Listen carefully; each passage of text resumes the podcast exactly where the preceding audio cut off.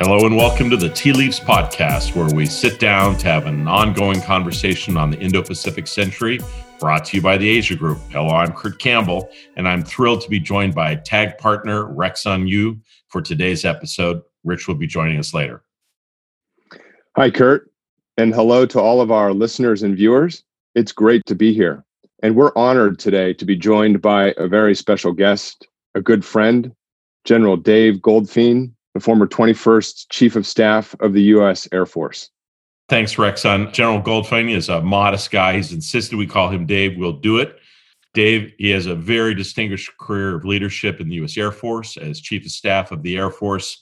Uh, the general served as the senior uniformed Air Force officer responsible for the entire organization, training and equipping uh, 685,000 active duty Guard, Reserve, and civilian forces serving the United States and overseas. Dave, we thank you for your 37 years of service, and we're honored to have you on Tea Leaves today. Thanks, Kurt. And Rexon, it's great to see you both. So, Dave, we had a good chance to catch up with you later. You're down in Texas, in San Antonio, lovely place outside of Washington. Give us just a couple of minutes on reflection after serving the nation for 37 years with distinction, you know, basically retiring, accomplishing all that you have. Now, where you are as you look back, what's it like? How do you feel? What's your uh, transition like? You know, I, re- I think a lot about. Uh, there was an exit interview, I think, with President Obama that I watched uh, years ago, and someone asked him the same question. You know, eight years later, how do you feel? And I think uh, he said something to the effect of, you know, one word comes to mind: closure. We didn't get everything done we wanted to get done, but we got a lot done, and I feel good about it. That's where I am right now. I feel a sense of closure.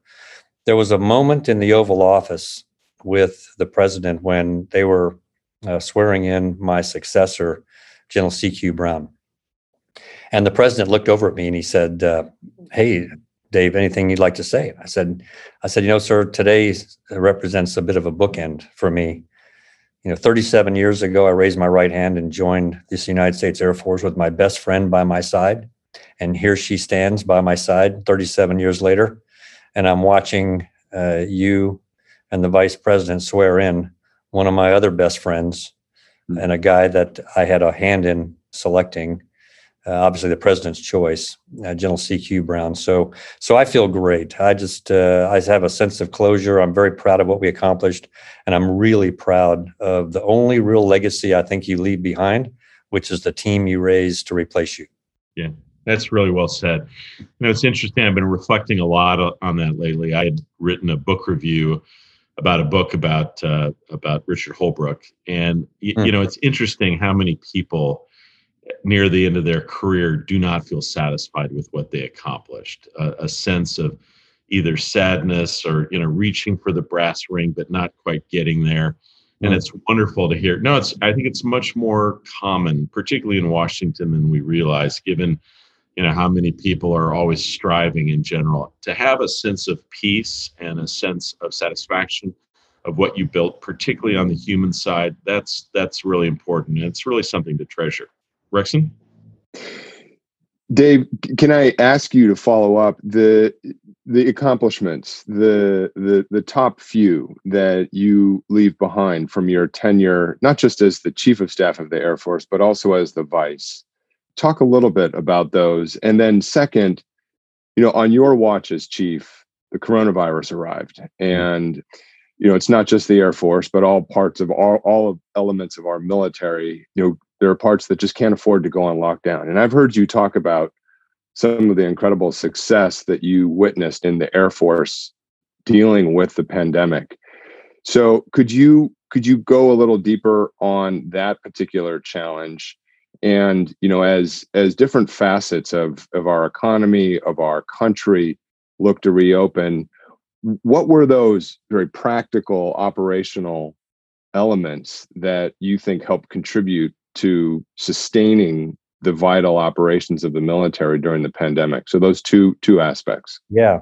So maybe I'll uh, Rexon I'll hit the first, second one first, which because I can tie in the first one because it really does come down to people, relationships, and and really talent management, right? Finding potential in people that they maybe don't see in themselves, and then producing opportunities and and pushing them perhaps harder than they uh, they were comfortable with. So in terms of COVID, you know, we we assembled pretty quickly the team and established what I called three resets. Reset number one was how do we sustain critical operations that the nation will not provide relief to the United States Air Force, regardless of how bad the pandemic gets? And I remember in the beginning, we really didn't, none of us knew just how mm-hmm. bad it was going to get. And so we identified key missions and said, oh, look, the nation is not going to give us any relief in a safe, secure, effective nuclear deterrent, regardless of the pandemic. That operation has got to continue 24 7.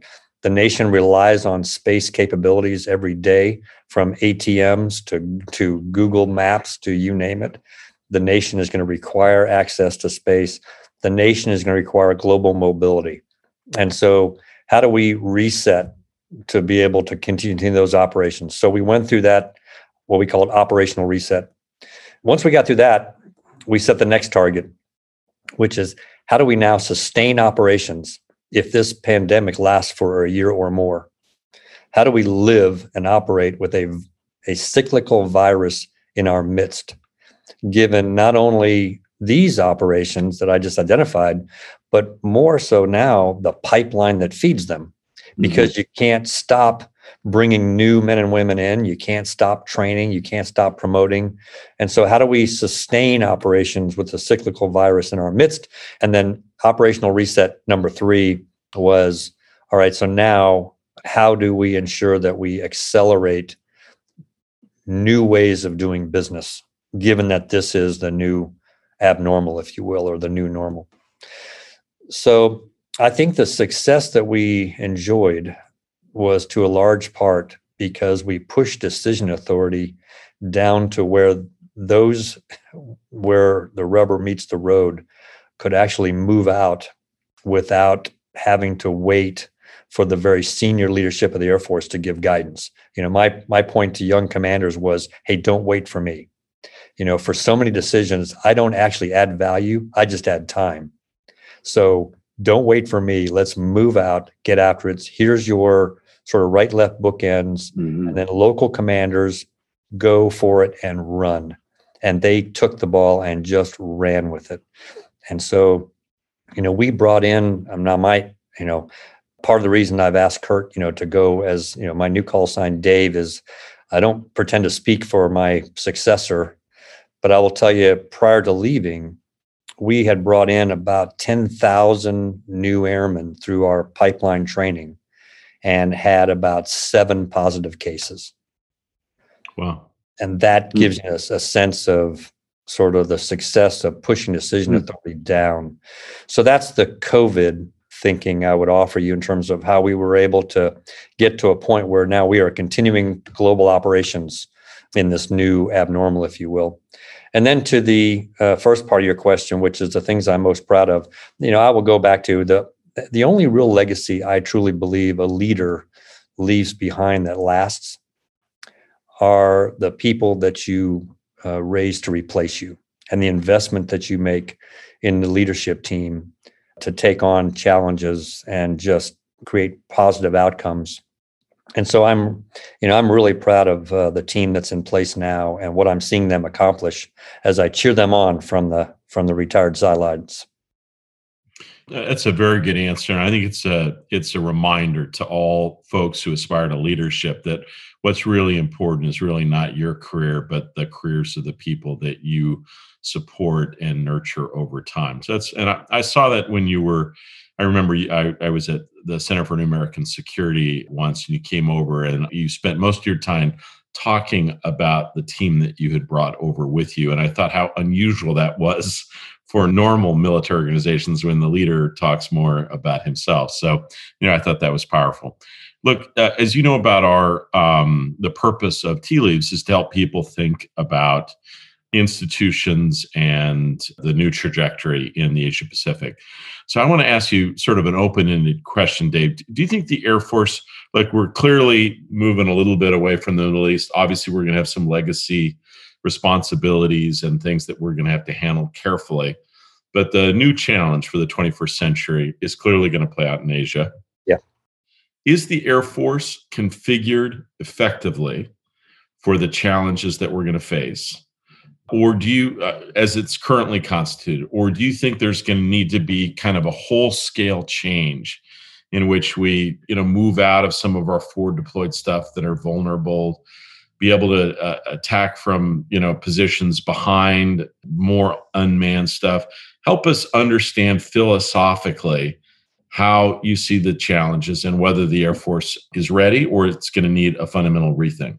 Yeah, I would say, uh, Kurt, that very often when I would testify, I would get the question, you know, are we prepared for a conflict with a, a nuclear peer? And what I would tell them is, I can look you in the eye again, talking now as previous uh, chief. I said, I, I said, uh, you know, Senator, I can look you in the eye right now and tell you that should we go to conflict with a, a peer today, I'm confident that we would prevail. It would be long, it would be bloody, it would be expensive, but I have, I'm confident, having studied them, that we have what we need to prevail today. The question is, I'm the 20, I was the 21st chief. And what, and if I went to war with a peer during my time frame, I would do so with the force that was designed and built by my predecessors about four to five chiefs previous such as the lead time to build a service. And so I said, where I'm focused is I'm focused on Chief 24 that will become Chief of Staff of the Air Force in 2030. And will she or he have what they need to prevail? Because if they go to war in 2030, they will go to war with the Goldfein built force. And so I need, it's my job to ensure that she or he can have the same confidence testifying before the Senate that they can win in 2030 that I have today in 2020. And so it gets to your question of configuration. And I would say that the military, the joint team, needs to and is moving aggressively towards operating in all domains simultaneously and being able to bring so many simultaneous dilemmas for an adversary that perhaps we might achieve the deterrence we truly want because we don't actually want to fight. We want to cause leaders around the world to pause and question whether they can accomplish their political objectives through military means. And what I would often speak to my counterparts uh, out there through various means and say, look, you know, if you think that you can just defend your eastern shoreline or your southern border and that is going to keep you safe, you don't understand where the United States military is going because you will never, ever again look in just one direction. You better look up, you better look down, you better look right, you better look left, you better look in cyber because we're operating in all of those domains simultaneously and you can't you can't counter us. The the analogy I would use often is, uh, you know, the one if by land, two if by sea, right? Mm-hmm. So, you know, how many uh, lanterns does a current day Paul Revere need to hang in the North Church Tower? And the answer is about eight, right? Because we're coming by land, by sea, by air, by space, by cyber, by undersea, and we're coming all together that is the that is the work of the current joint chiefs and the current secretary of defense and the, and the sec, office secretary of defense to be able to pull this joint team together to operate in the way I just described. That's the configuration that's required for the future, in my opinion.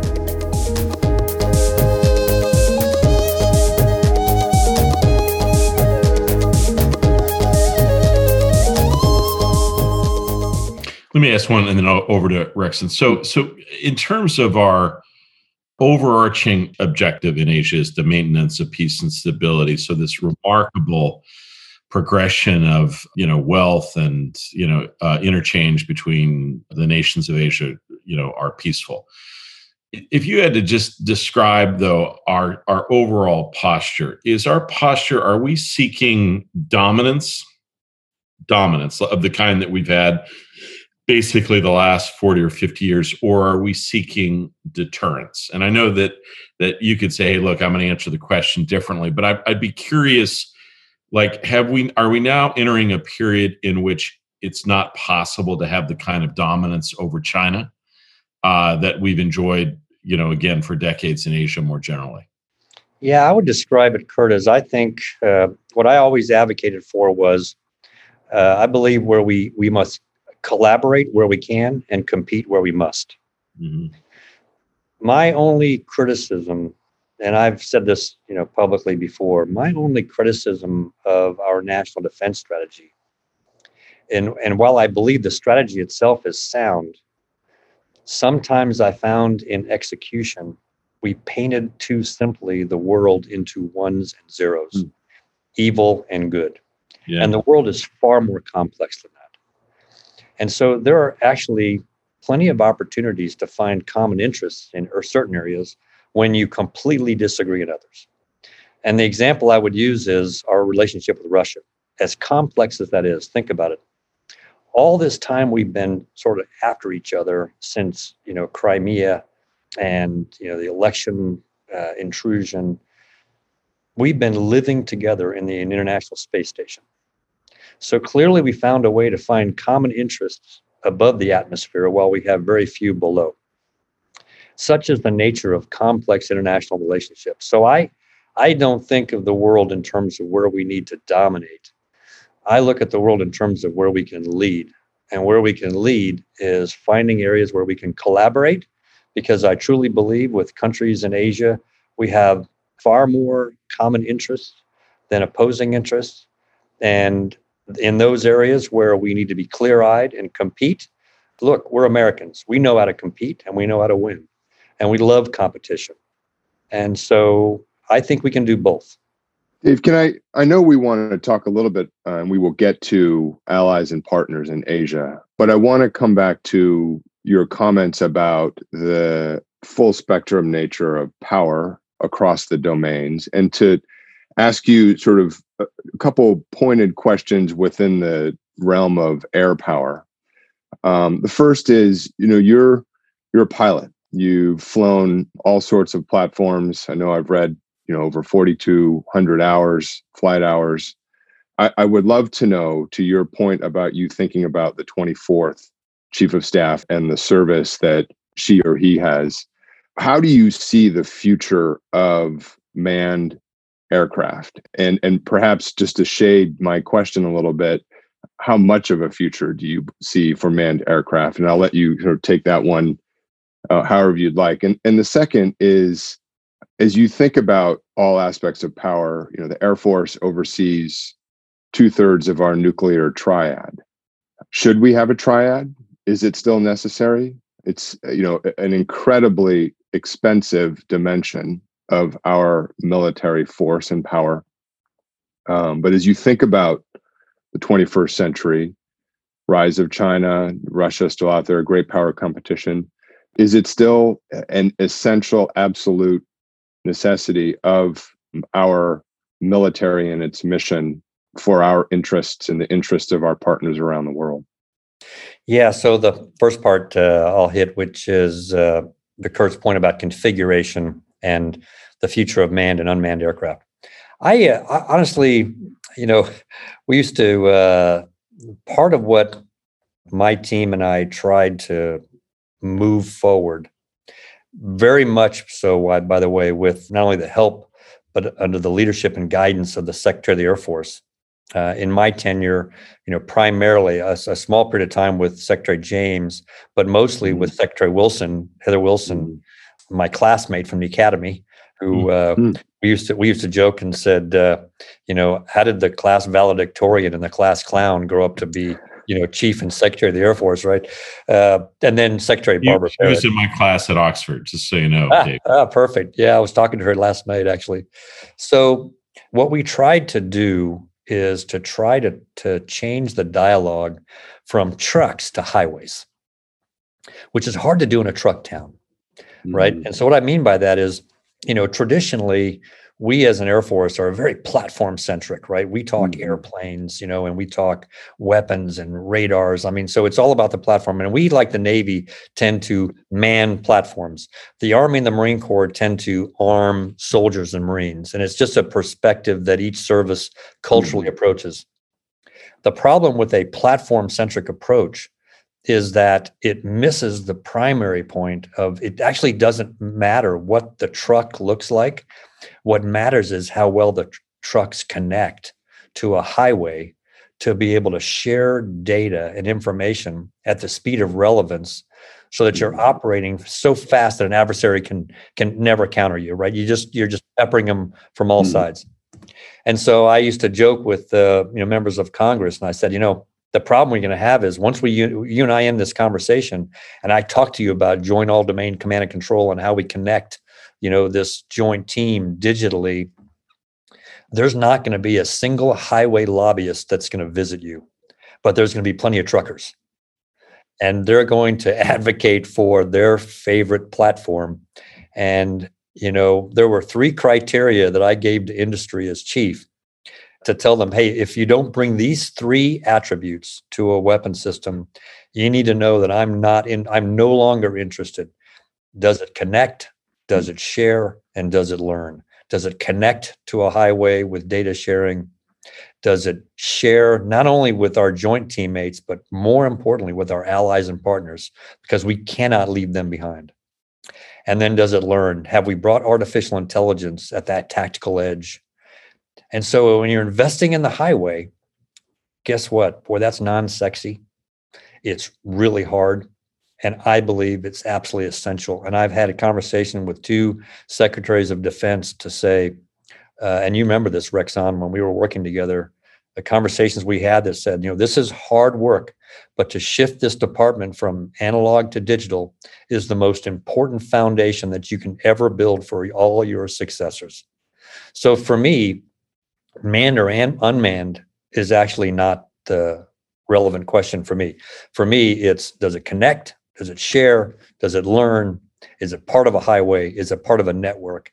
If so, then guess what? Bring it. Uh, if not, guess what? You are you're you're behind and falling farther behind. To your point about the triad, I'm one that, and and I will tell you, I uh, I studied this long and hard. And I'm not the only one, by the way. Uh, you know, people don't remember often remember that, you know, Secretary Mattis, you know, came into the department initially questioning the the need for a triad. And through the nuclear posture review and all the work that we did, and I was since I was part of that, I sort of also learned with him and came to my own individual conclusion that the triad as is relevant today as it has ever been because mm. it connects to every civil military operation involving military power in ways that sometimes you don't envision. And what I offered to members of Congress when they would talk to me about going to a, a dyad, I would say, here's two things I would offer you, Senator or, or Congressman. Number one, I would never offer you advice that would give up our capability without getting something in return. Unilaterally disarming without seeing a measurable approach by a nuclear peer to do the same would be very foolish. And number two, we can never give up our second strike capability when it comes to defending this nation. And if you were to give up one of the legs of the triad, one could make the calculation on the other side that they could win a nuclear exchange. Mm-hmm. And we always want them to know that those 400 missiles buried in the northern tier is something they can never get at and will always be capable of a second strike. As terrible and tragic as that sounds, we should never give up that capability as a nation.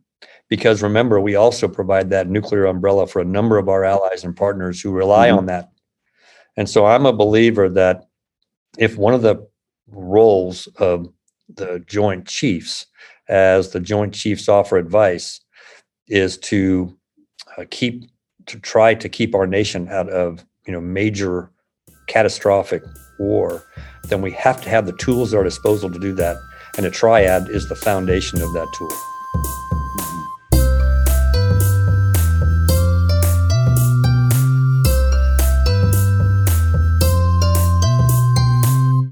You always spoke eloquently and strategically about the external challenge and how the Air Force and the other services, and always talked about this integrated set of capabilities, other militaries, Coast Guard, and also the civilian component as well.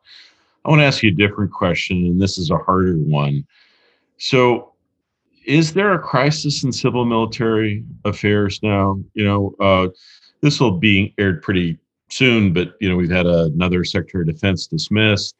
We've had some challenges with uh, roles and missions domestically. How to think about that? It, certainly, there's been areas of supreme discomfort. You know, it, mm-hmm. first before we even talk about what to do about it, help me, help us, help our listeners diagnose the problem. Is there a crisis in civil military relations?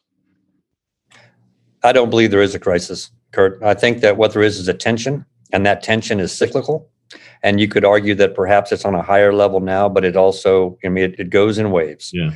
And and so each side, civilian leadership and military leadership, just need to recognize their roles, their responsibilities, and their the importance of that relationship. And tension in that relationship, if respectful, is actually quite positive. Yeah. You you actually don't want, I don't think, to have such a close relationship that you don't bring your opinions forward on where you think the nation ought to go. You know, I'll, I'll give a kudos here to Rexon. Re- Rexon was by far, you know, when, when I worked as the director of the Joint Staff, my job was to keep the second floor of the Pentagon, the Joint Staff, humming. Rexon's job was to keep the third floor humming. Our job together was to ensure that there was no unintentional air between those floors mm. and to keep the Secretary of Defense and the chairman at least linked from a knowledge standpoint on what was going on so they could each do their per, per roles when it came to civil mill relationship. When I became chief, I actually went and looked up my job description and it was it was interesting. It essentially says do whatever the Secretary of the Air Force tells you to do and run the air staff. That is, is somewhat the role of the chief of staff of the Air Force. The decision authority for moving an Air Force forward does not reside with the chief. It actually resides, based on law, Goldwater Nichols, it resides with the Secretariat.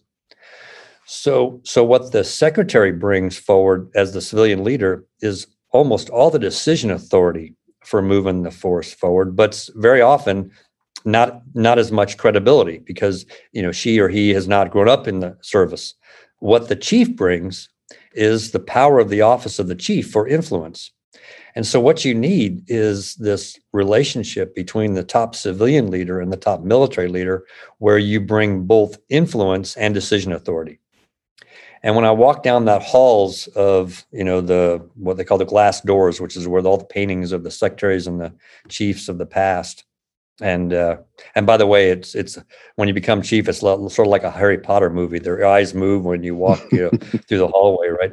So uh, so what you realize when you look at the and and you ask the question, as I did, okay, what teams were most successful? What teams actually moved the service forward? And it was it was the teams that were mature enough to understand that you can't do it alone. A chief can't move the service alone. A secretary can't move the service alone. Goldwater Nichols was actually designed well to ensure that these two leaders have got to be mature enough to understand that they've got to work together to move that service forward. That needs to happen within the service, within the Office of Secretary of Defense, and within the White House. And if if those roles are understood and the then the tension and the friction is respectful, then uh, we move forward pretty well as a nation. And oh, by the way, that does not mean that you always agree. I did not agree 100% with Secretary Wilson. I did not agree 100% with Secretary Barrett or Secretary James. But when we had our disagreements, we did that privately And then once a decision was made, I understood my role was execution. And so uh, I think you know if we can if we can I wouldn't say return to that point because in many ways we are there in several areas of government, but the more we can understand those roles, the better we'll be off as a nation. Dave, can I ask? I know we're reaching time, but I want to take us out to Asia for yep. a question here and to ask you. You know, a fair amount has been thought about, written around what is an apparent strategy of China to pursue a an ability to execute a what they call the anti-access area denial strategy or the acronym A2AD to effectively be able to push us out of of Asia out into the Pacific and to deny us an ability to come back in. And I know this is this has been a focus of uh, the Pentagon of national security strategy for some time, uh, but we've also watched the rise of China's capabilities and power. Tell us a little bit of your views. Where do you think we are right now in our capabilities presented against this type of challenge? And how do we think about the future? And I know some of this comes back to the eight lanterns, but more precisely, I guess maybe um, where are we today on this? Because I, I hear a number of views, you know, more privately expressed uh, with more concern so I'm curious uh, how, how you see this right now. Yeah, Rexon. So I always believed as chief, and I certainly believe now that mili- the use of military power, absent a political and economic framework, rarely succeeds. Mm. So, in many ways, this is more of a political and economic discussion than it is a military discussion. And the question is, what do we want to achieve politically? first in uh, in Asia, and then secondly, how does that political that where we were trying to achieve politically, how does that fit within an economic framework? Because I'm sure within the Asia group, you could make the case that China has been one of the greatest beneficiaries of the last 70 plus years of world order and would not have been able to grow to the economic power that it is today had there not been trade, had there not been markets that they could get access to. And so, you know, if we take the art of the long view, uh, one could argue that Xi and Putin will not live forever. And so, how do we manage this politically and economically, and then use military power as that, you know, as that tool that's in the right hand pocket of the Secretary of State to be pulled out when required to negotiate to a better place. You know, I think back on, you know, you met, Kurt, you mentioned Richard Holbrooke. So there's a great story I remember of Richard Holbrooke and Mike Short. Mike Short was the three star air component commander, you know, during the first Bosnia campaign. And they went to visit Milosevic.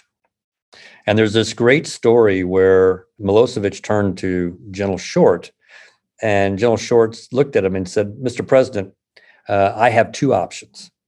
In my right hand, I have a U 2 that it does reconnaissance.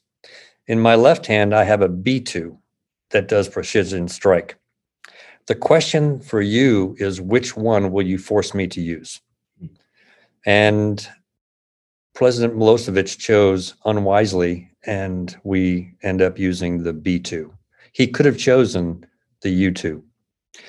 That's, in my mind, one of the best examples of military power used the way it's intended, which is 100% supportive of the Secretary of State and our diplomats to be able to negotiate from a position of strength to a better peace, not only for the American United States, but also for the world.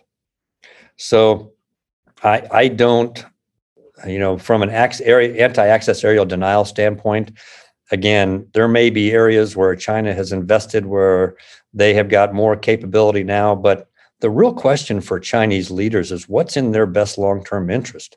Is it really, really to, to deny access to global markets with the number of new jobs they've got to create every month with the largest growing population? Is that really in their best interest? I just can't see that it, it it serves them in any way, shape, or form to keep moving in that direction. And so I go back to the Russia example. You know, common interests above the atmosphere, no common interests below the atmosphere. What are our common interests with China? Where do we find areas uh, where it's actually in both nations' interest to cooperate and collaborate, even though in other areas we are absolutely in open competition? We actually can walk and chew gum. We can do both. Yeah, that that's a good way to conclude, and I think it it gives us some hope for a world ahead where we're both prepared uh, for things go wrong, but also keep our door open for continuing cooperation. Rexon? Thanks, Kurt. Dave, my real thanks for joining Kurt and I today on Tea Leaves. It is terrific to see you. So good to know that the transition is underway well for you. And we really appreciate you spending some time with us today. No, thank you both. And uh, thanks. Uh, I could have gone on all day, so I really appreciate the time. It's great to see the friendship and the the warmth between you two. And uh, again, Dave, it's great to see. Uh, transitions are challenging. It's great to see that you're thriving. It's wonderful. We look forward to continuing to see you. I'm going to be reaching out and some other things. I'll just let you know about that in advance. And I want to thank all our listeners. Please be sure to rate us on Spotify, iTunes, Stitcher or wherever you get your podcasts. I'd also like to mention that you can access the full video of this recorded conversation with Dave with General Goldfein. You can see his new beard online on our website at theasiagroup.com. Stay safe and healthy, and we'll see you next time on Tea Leaves.